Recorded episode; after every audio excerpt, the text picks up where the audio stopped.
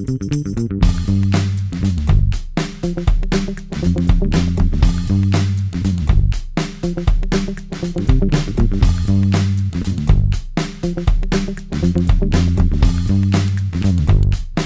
bem-vindo ao Nota 20, programa da Rádio Observador, em parceria com a Iniciativa Educação, programa onde a ciência fala com a educação. Olá, professor Nuno Crato. Ora viva, João Miguel, como está? Tudo bem, professor. Estamos na reta final do primeiro uh, período letivo, é o primeiro momento de balanço e de reflexão uh, para as famílias sobre o percurso escolar dos seus filhos e é também, no caso do Nota 20, uma oportunidade para fazermos um balanço sobre esta segunda temporada que está a chegar ao fim. É por isso que o programa de hoje será uma espécie de revisão da matéria dada. Vamos eh, focar-nos, professor Nuno Crato, em alguns pontos. Ah, começamos pela leitura e pela escrita, que nos ocupou durante vários programas.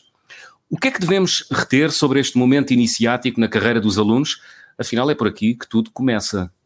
É verdade, é por aqui que tudo começa. E nós tivemos a sorte de ter connosco quatro ou cinco peritos que nos falaram disto, falaram-nos hum. de muitas coisas interessantes sobre educação. Uh, já tínhamos tido o professor João Lopes connosco, que nos falou sobre a importância da descodificação, portanto, a importância de os jovens progressivamente olharem para aqueles conjunto de símbolos e transformarem aquele conjunto de símbolos em palavras inteligíveis, ou seja, co conseguirem descodificar aquilo que lá está e e a partir daí perceber uh, uh, aquilo que leem. Ora, a, a fluência nesse trabalho é algo que é essencial para que isso tudo funcione de forma simples, natural, para que aquilo que acontece connosco adultos, que é olhamos para um texto e nem conseguimos deixar de ler, olhamos para o texto e, e imediatamente uh, as palavras se, uh, se reconhecem no nosso cérebro, que isso se passe com os jovens, que os jovens não tenham que pensar, não tenham que ler devagar uh, para conseguir ler. Portanto, o desenvolvimento da fluência é muito importante. E este é um um momento decisivo para os jovens. E se este momento não for eh, bem ultrapassado, ou seja, se os jovens não aprenderem a ler com fluência, eh, são desfazamentos que se acentuam eh, ao longo da vida e, portanto, é muito importante que uh, os jovens sejam aqui acompanhados, sejam ajudados a passar esta fase de uh, descodificação de fluência da leitura para depois fazerem aquilo que, que é o importante da leitura, é entender aquilo que, que se lê. Uhum na, na verdade, transformar este processo quase num automatismo cerebral, não é? Quando Exatamente. nós olhamos para, para, para aquele conjunto inici, que, que, no início da nossa carreira académica, quando temos 5, 6 anos, nos parece um conjunto de uh, símbolos que não conhecemos e não conhecemos de facto, consigamos uni-los e transformar aquilo quase num processo automático, não é? De conhecimento. É um processo exatamente automático hum. e muitas vezes a educação fala-se que o automatismo não é bom, que é bom é pensar, não, não, há coisas que devem ser automáticas, não se deve pensar sobre elas, devem ser coisas que, que se fazem uh, imediatamente e a leitura é uma delas. Depois, claro, a leitura uh, é importante para uh, passar a uma etapa uh, superior, ou seja, para, para conseguir ler, entender os textos, comunicar, e uh, para isso é, é necessária muita prática. Por isso nós também falámos, tivemos connosco a professora Gabriela Velasquez, que também nos falou da necessidade de os pais lerem frequentemente para os jovens, uhum. uh, de ler, ler textos que estejam possivelmente um pouco acima da, da, daquilo que pode parecer o grau de compreensão dos jovens, porque a leitura tem grandes vantagens aqui nesta fase. A primeira vantagem, segundo temos aprendido aqui com estes especialistas com quem temos falado, é a, prosódia, ou seja, a entoação, o, o jovem habituar-se a perceber uh, o, o, sentido das frases, um sentido de frases que é mais, uh, que é mais desenvolvido, que é mais complexo do que a frase do dia a dia porque os jovens estão uh, no dia a dia, ouvem falar, uh, vamos para a mesa, vamos, para, vamos embora, bebe o resto, come so, bebe, acaba a sopa, etc. E a literatura e os textos, mesmo textos infantis, introduzem novas, novas palavras, uma, uma estrutura mais complexa, de, frásica mais complexa, e isso é importante que os jovens se habituem também. E depois introduz as palavras novas. Uh, enquanto que o, o, número de palavras que, com que nós lidamos no dia a dia é bastante limitado, como é natural, porque são, nós estamos a falar uh, para nos entendermos nas tarefas do dia a dia, aquilo que está nos textos e que está na literatura infantil, mesmo na literatura infantil, tem um conjunto de, uh, tem um vocabulário mais complexo. E é bom que isso aconteça, porque os jovens são capazes, não, todos nós somos capazes de entender um texto, mesmo que esse texto tenha uma determinada percentagem, 5%, 10% de palavras que não conhecemos, mas que vamos pelo sentido entender do texto. E isso é bom, isso faz, isso faz parte do desenvolvimento, faz parte da aprendizagem, segundo aprendemos com, este, com estes peritos que, que entrevistámos, e está também estas estas ideias estão sintetizadas num guia para pais que temos no site da Iniciativa Educação, portanto, que é uma ajuda para os pais que querem ajudar eles, os, hum. os seus filhos, a, a, fazer, a, a, serem mais ativos nessa, nesse trabalho e, portanto, que os jovens rapidamente se tornem uh, bons leitores, que isso é uma coisa fundamental. Estamos, a falar, estamos a falar de especialistas e estamos a falar de ciência, portanto, há ciência produzida. Exatamente. Sobre sobre a questão da leitura e da escrita nos primeiros anos uh, Exatamente. Há uma ciência das crianças. Por psicólogos, por, eh, por neuropsicólogos que têm estudado muito seriamente como é que este processo se faz, como é que esta maravilha acontece, que é a maravilha de olhar para um, um conjunto de símbolos estranhos, que são arbitrários, olhar para esse conjunto de símbolos estranhos e, sem pensar no assunto, uh, aquilo transformar-se em palavras em frases e em, e em, ter sentido. Há uma ciência da leitura neste momento e que é feita com muitas experiências com, ao longo de muitos anos, mas que nos últimos, digamos, nos últimos 30, 40 anos tem, se tem desenvolvido muito. E nós uhum. temos connosco José Moraes, por exemplo. José Moraes foi uma das pessoas mais importantes nos fins do século XX eh, no desenvolvimento desta ciência da leitura. Tem um livro fantástico que é A Arte de Ler. É um psicólogo português, de origem portuguesa, mas eh, radicado em Bruxelas, e ele teve connosco também, teve-nos a explicar uma outra coisa que eu achei também muito interessante, que é a leitura e a escrita vão a par e passo. E, portanto, é importante que o jovem não só esteja a ler, como ao mesmo tempo que esteja a escrever. Uhum. E escrever, de preferência, à mão, porque o digitar no teclado não se traduz no mesmo tipo de, de esforço cerebral e de, não tem o mesmo tipo de ligações uh, que tem a escrita à mão. E, portanto, a escrita à mão, não só dominar a motricidade fina que os jovens precisam de, de ir dominando, mas também a escrita à mão como forma de aprender as palavras e de estar a, a, a apreender o texto é algo muito importante e foi isso que ele, que ele nos falou. Portanto, e, enfim, um, bom, portanto, um, bom, um, bom, um bom conselho científico para os pais que nos ouvem uh, hoje e que estão a pensar já nos trabalhos de casa uh, dos filhos uh, nas férias, um bom exercício é, para consolidar o processo de leitura, é pôr as crianças a escrever, a escrever à mão para assimilar esse processo. exatamente, exatamente. Esse automatismo, não é? Os velhos ditados não são algo de não são algo a eliminar, pelo contrário, os velhos ditados são uma coisa útil. Mas pode-se pedir aos jovens um conjunto de outras coisas, pode-se pedir aos jovens que tomem nota da lista de compras, pode-se pedir aos jovens que, que, façam um resumo para deixar um recado ao pai, que façam um resumo daquilo que se passou uh, naquele dia na escola ou no passeio que fizeram, etc. Há uhum. muitas maneiras de uh, incentivar os jovens à escrita e à leitura ao mesmo tempo. Uhum. É muito Portanto, interessante aqui um outro. Eu, eu não queria só deixar de passar este pormenor. Há muito interessante uma questão que nos foi trazida por eh, Sara Leite, que foi outra, outra especialista que ouvimos, e referindo um, um artigo científico que também está no, no, site da Iniciativa Educação, que é o chamado efeito ficção. Uh, é um artigo que foi, foi escrito pela, pela nossa colaboradora uh, Violante Magalhães e que mo mostra como Uh, a leitura de ficção é mais rica para a formação dos jovens do que outro tipo de leitura. Ou seja, nós gostamos que os jovens leiam tudo. Leiam jornais, como é evidente, os jornais devem ser lidos, leiam, leiam uh, pequenos textos, leiam uh, textos na internet, etc. Uhum. Mas a leitura de ficção, este género literário, portanto, a história mais complexa é muito importante para o desenvolvimento da, li da linguagem, do pensamento, da, do vocabulário, da estrutura frásica, tudo isso isso é muito recompensador, digamos. Eu gosto imenso de ficção e, portanto, e, e às vezes leio ficção, às, às, vezes até com um sentido de culpa, a dizer eu devia estar a trabalhar, eu devia estar a fazer outra coisa, mas não, não. Ajuda-nos ajuda a crescer e eu espero também que me ajude um bocadinho. Muito bem, claro que sim, claro que sim. Bom, da, da leitura e da escrita, uh, vamos para a matemática, a, disciplina que provavelmente mais ansiedade cria nos alunos e nos pais. Uh, nós falámos desta ansiedade e falámos desta disciplina num dos programas desta segunda temporada do Nota 20, mas a ciência, professor, ajuda a encontrar respostas para melhor gerir esta ansiedade. Como? suponho que não seja com yoga, pois não? não sei. Talvez, mas, mas...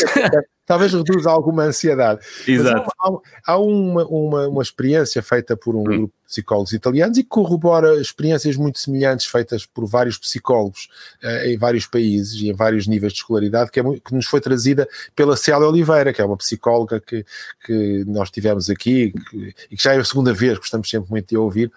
E a, a Célia Oliveira. Uh, explicou-nos essa experiência que dividiu os jovens em três grupos. Um grupo que eh, foi treinado na resolução de problemas matemáticos, um grupo que foi treinado a dominar a ansiedade e um grupo que, enfim, não fez nada, fez algo para estar ocupado durante essas mesmas horas. E a conclusão a que se chegou depois nos testes foi que o grupo tinha sido treinado para resolver os problemas de matemática, não só tinha conseguido resolver os problemas de matemática, como tinha conseguido dominar a ansiedade nos testes. O grupo tinha sido treinado para dominar a ansiedade nos testes, também reduziu a ansiedade dos testes, mas não conseguiu resolver os problemas de matemática. Sim. E, portanto, como o nosso objetivo não é que o mundo seja tranquilo, embora que o mundo seja tranquilo também seja algo que nós desejamos, mas enfim, o objetivo da escola é que os jovens, além de serem tranquilos, que, uh, que aprendam, não é? Que dominem, que dominem a matemática, dominem a leitura, etc. Isto leva-nos a, a querer aquela noção básica que é se tem ansiedade em matemática, é preciso começar por estudar matemática, por claro. dominar a matemática. Mas eu não quero ser totalmente. Eu, desculpa, não, eu não quero ser totalmente, totalmente uh, um, cognitivista ou totalmente só, só a, a centrar-me neste aspecto. Porque hum. houve outras coisas que a Célia Oliveira nos trouxe que também são importantes.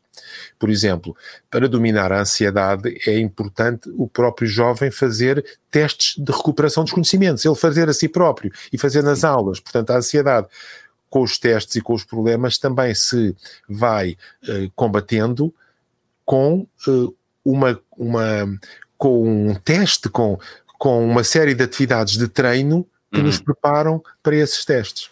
Portanto, na é verdade, é, é, é, o, que, o, que é, o que é engraçado, enfim, é que o óbvio é o que está certo, não é? Portanto, a matemática, a matemática é, uma, é, uma, é uma disciplina que se deve estar sempre a, a consolidar, uh, passo a passo, não é? Passo e com, com, essa consolidação de conhecimentos, um, diminui a ansiedade, a ansiedade perante, perante a disciplina. Parece simples, mas, mas às vezes a tentação é aceder primeiro ao, susto, não é? E ao pânico. É verdade, e... isso, acontece com toda a gente. É, isso acontece com toda a gente. E a matemática, talvez mais que outras disciplinas, porque a matemática é muito cumulativa. E, isso. portanto, se há um passo que falha, podem falhar uma série de passos a seguir. E isso uh, é um bocadinho assustador. E às vezes os jovens tentam ultrapassar, queimar hum. etapas e dizer, bem, eu esta parte não estudei bem, não faz mal, vou ver os problemas seguintes. E isso não é a melhor solução. Hum. Isso, é, é, isso, já, já, agora é isso que diz a sua experiência também como professor de matemática, professor Nuno Crato? Sim, eu, eu tenho. É, essa, saltar etapas é, pode ser uh, dramático. É, e é uma tentação, é uma tentação que todos nós, enquanto estudantes, e, e, e temos, é saltar etapas. Ah, isto não percebi bem, vou passar à frente a ver se percebo melhor. E não, e percebe-se cada vez pior. E portanto é, é importante parar, dizer, bem, o que é que eu não entendi, ter ali alguma concentração, ultrapassar essa etapa e passar à seguinte. Uhum. E a matemática mais do que outras disciplinas. Outras disciplinas, isto é uma regra geral, mas a matemática mais. Porque Muito é bom. mais cumulativa, enquanto a história, eh, de forma, eu não quero dizer mal da história de forma alguma, a história, acho que é importantíssimo os jovens saberem história, mas enquanto a história a pessoa consegue estudar uma certa época histórica e, e sem saber de outra, mesmo que seja uma outra época que há que antecede sem dominar muito bem, mas consegue ir hum. estudando uh, a Revolução Francesa sem conhecer a pré-história francesa, por exemplo, a pré-história claro. europeia. A mesma coisa não, é, não se passa com matemática. Que é, uma, que é o conhecimento, então aí nota-se mesmo que é por camadas, não é? Mais e, lógico, e, mais e por degraus. Por degraus. Só, o ensino Uh, está a mudar, há ainda crianças e jovens a frequentar o ensino à distância por causa das atuais circunstâncias da pandemia. Há uma consequência imediata, uh, que nós também tratamos aqui nesta segunda temporada do uh, Nota 20, que é a chamada fadiga do Zoom, ou o cansaço gerado pelo facto de estar muito tempo frente ao ecrã. O que é que já se sabe sobre este fenómeno e como é que os pais e os jovens que nos ouvem o podem minimizar? O, um psicólogo conhecido do Minho, Pedro Rosário, esteve aqui a discutir isso connosco e com uhum. base num artigo que também publicado no, no site da Iniciativa Educação, de uma outra psicóloga, Ludmila Nunes, sobre este novo fenómeno que já tem este nome Zoom fatiga em inglês, ou cansaço do Zoom. Uh, e a recomendação é fazer sessões curtas, menos sessões se possível. E uma recomendação muito curiosa que eu uh, fixei foi a recomendação de eliminar a sua própria janela. Quando a pessoa está num diálogo em Zoom, está a ver as diversas pessoas e está-se a ver a si também. Uhum. E a recomendação destes psicólogos que fizeram este estudo e que, e que nos vieram revelar é eliminar a sua própria janela, porque o ver-se a si próprio é uma coisa que não é natural. Eu, quando estou a jantar com alguém, a não sei que tenha um espelho em frente, coisa que não acontece, eu não estou a ver a mim próprio. E, portanto, o ver-se a si próprio é um fator de, uh, de, um fator de distração adicional e de cansaço, de cansaço. Mas existe, de facto, este, este problema com o Zoom fatiga e, e há maneiras de o minorar, mas é minorar, porque nada substitui o ensino presencial e nada substitui os contactos presenciais. Claro. Claro, são tempos novos eh, e apesar de parecer, em certa medida, bastante revolucionário na essência, um, o que é desejável é que o ensino à distância e o ensino uh, presencial ensinem as crianças e os jovens a pensar de forma crítica. Também aqui, uh, professor, a ciência uh, tem coisas para nos ensinar. Um, o que é que nos ensina a ciência sobre o pensamento crítico, a construção do pensamento crítico? Esta é, um, esta é uma questão muito complexa, porque a maioria das é talvez pessoas... a mais, Foi talvez a mais abstrata de todas que tratámos aqui nesta segunda temporada do Exato. Nota 20. Tivemos também aqui connosco uma, uma, uma psicóloga que colabora connosco, eh, uhum. Eh, uma parceria que temos com a Fundação Champalimau, e que, uh, que, discutiu este assunto com base também numa série de artigos que um psicólogo Daniel Willingham tem vindo a produzir. Eu, há uma questão que, as pessoas, que, que é preciso uma questão de base, que é a seguinte: não existe uma coisa separada no cérebro que é o pensamento crítico. E a pessoa não pode pensar que tem aqui uma espécie de músculo e vai treinar o músculo do pensamento crítico. E depois aplica esse músculo a tudo. Hum. O pensamento crítico necessita de conhecimento sobre o assunto que se está a criticar, que é uma questão fundamental que muitas vezes é ultrapassada. Às vezes na escola há tendência ou há tendências que, que levam a, perguntar aos jovens: Ah, eu gostaria agora, agora escrever um ensaio crítico sobre o mercado. Mas o jovem ainda nem percebeu o que é o mercado, não percebeu como é que funciona, querem que faça um ensaio crítico. É, não faz sentido absolutamente nenhum. E, portanto, é, é, ou agora queremos que analises criticamente este documento histórico, mas o jovem não tem o, não tem o conhecimento de base sobre o acontecimento histórico, como é que ele pode analisar uhum. criticamente o, o, o documento histórico. E, portanto, o conhecimento base é fundamental. A segunda coisa muito interessante também é que uma série de experiências que têm sido feitas já há algumas décadas, mas muito incentivadas nos últimos tempos, sobre o, o pensamento crítico, mostram que é muito difícil transferi-lo, fazer aquilo que em psicologia se chama transferência, ou em pedagogia se chama transferência, que é, eu posso ter sentido crítica em questões relacionadas com a estatística, mas depois não ter em questões sociais, ou posso ter em questões sociais e não ter em questões estatísticas, porque não, as coisas não se, não se transferem exatamente um exemplo que é o exemplo chamado lei dos grandes números. Se um determinado dado estiver viciado, ou seja, se tiver mais peso de um lado do que no outro e, portanto, houver um número que sai com mais frequência, toda a gente sabe que se eu fizer uma experiência atirando o dado ao ar três ou quatro vezes, não me, essa experiência não me serve de nada. Mas, eh, e portanto, a chamada lei dos grandes números, se eu conseguir atirar 100 vezes, 200 vezes, eu começo a ter uma ideia mais precisa sobre se o dado está enviesado ou não. Uhum. Mas na vida social, muitas vezes as pessoas não raciocinam assim. As pessoas dizem, ah não, eh, eu não gosto, eu acho que a leitura eletrónica é pior porque eu, porquê? Porque eu não gosto, distraio-me. Mas calma, mas isto é uma mostra de dimensão 1. Hum. Claro. precisamos, claro. De, precisamos de. Ou seja, o sentido crítico que as pessoas têm em relação a certas experiências não se transfere para outras. E por isso é que é muito importante a escola estar sempre a fazer, a tentar fazer esta transferência, a tentar dar o conhecimento de base que permita aos jovens depois exercerem o conhecimento crítico, o, o seu sentido crítico, mas com a fundamentação necessária. Claro, e a chave aqui é conhecimento, conhecimento, conhecimento. Conhecimento Portanto, muito... e meia dúzia de regras, eh, eh, meia dúzia de regras podem ser aplicadas, por exemplo, hum. Eh, regras lógicas, a pessoa tentar tentar fazer paralelos entre as situações num caso e noutro, claro. avaliar as fontes, ouvir dois lados da mesma questão ouvir dois lados da mesma questão é muito importante. Que no, que no atual contexto de fake news e, e enfim, notícias é falsas, é, mais, é, mais é muito, muito importante para o discernimento público das nossas crianças e até dos adultos. Então, estamos mesmo já aqui na reta final. Um, não gostava de, gostava de, de, não perder a oportunidade de o escutar sobre, ou de, de o ouvir sobre o que poderá vir a ser a Escola do Futuro. O professor tem participado em muitas conferências sobre o ensino hoje e nos próximos anos. Uh, uma pergunta muito aberta, mas pedi-lhe uma resposta muito rápida. Como é que vai ser a Escola do Futuro? Tem ideia hoje ou não? Bem, em certo aspecto vai ser igual à que é hoje, ou seja, vai ter alunos, vai ter professores, vai ter cadeiras, vai ter mesas onde escrever, vai ter aulas, vai ter manuais escolares.